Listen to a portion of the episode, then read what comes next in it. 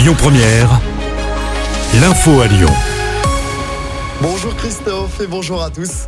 À la une, on connaît le programme complet de la Fête des Lumières. 32 œuvres à découvrir sur 29 sites différents du 7 au 10 décembre. Des œuvres dans les lieux incontournables du centre-ville de Lyon, mais aussi des animations cette année à la Duchère et dans le quartier des États-Unis dans le 8e. Nouveauté également, une œuvre sera à découvrir toute la journée dans le théâtre des Célestins. Mais nous, ce matin, on s'intéresse à l'animation de la place des terreaux.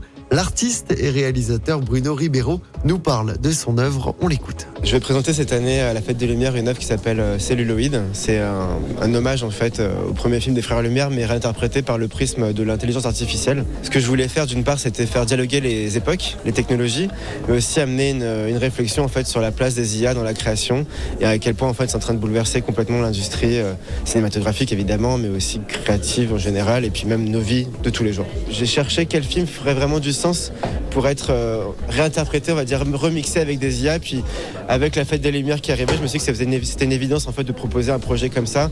D'autant plus dans l'espace public de ramener les films des Frères Lumière qui en fait en créant une projection publique collective, c'est ce qui a créé le cinéma en fait. Et on vous a mis évidemment le programme complet de la Fête des Lumières édition 2023 sur notre application.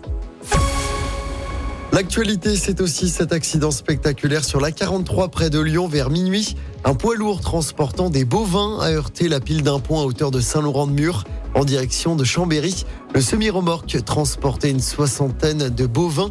Le chauffeur est indemne, mais la plupart des animaux sont grièvement blessés. Ils doivent être euthanasiés. D'autres ont pris la fuite sur l'autoroute pour éviter le bouchon qui s'était formé.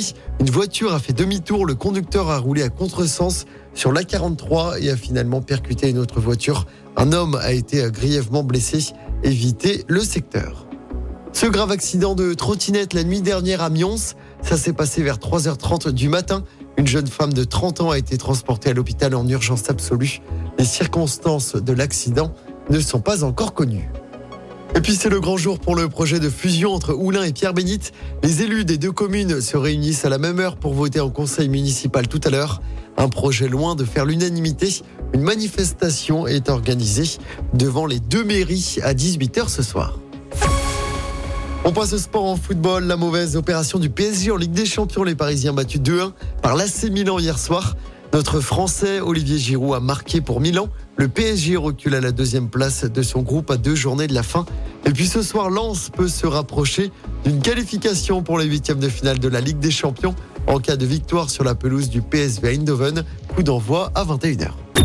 Écoutez votre radio Lyon Première en direct sur l'application Lyon Première, lyonpremière.fr et bien sûr à Lyon sur 90.2 FM et en DAB+. Lyon Première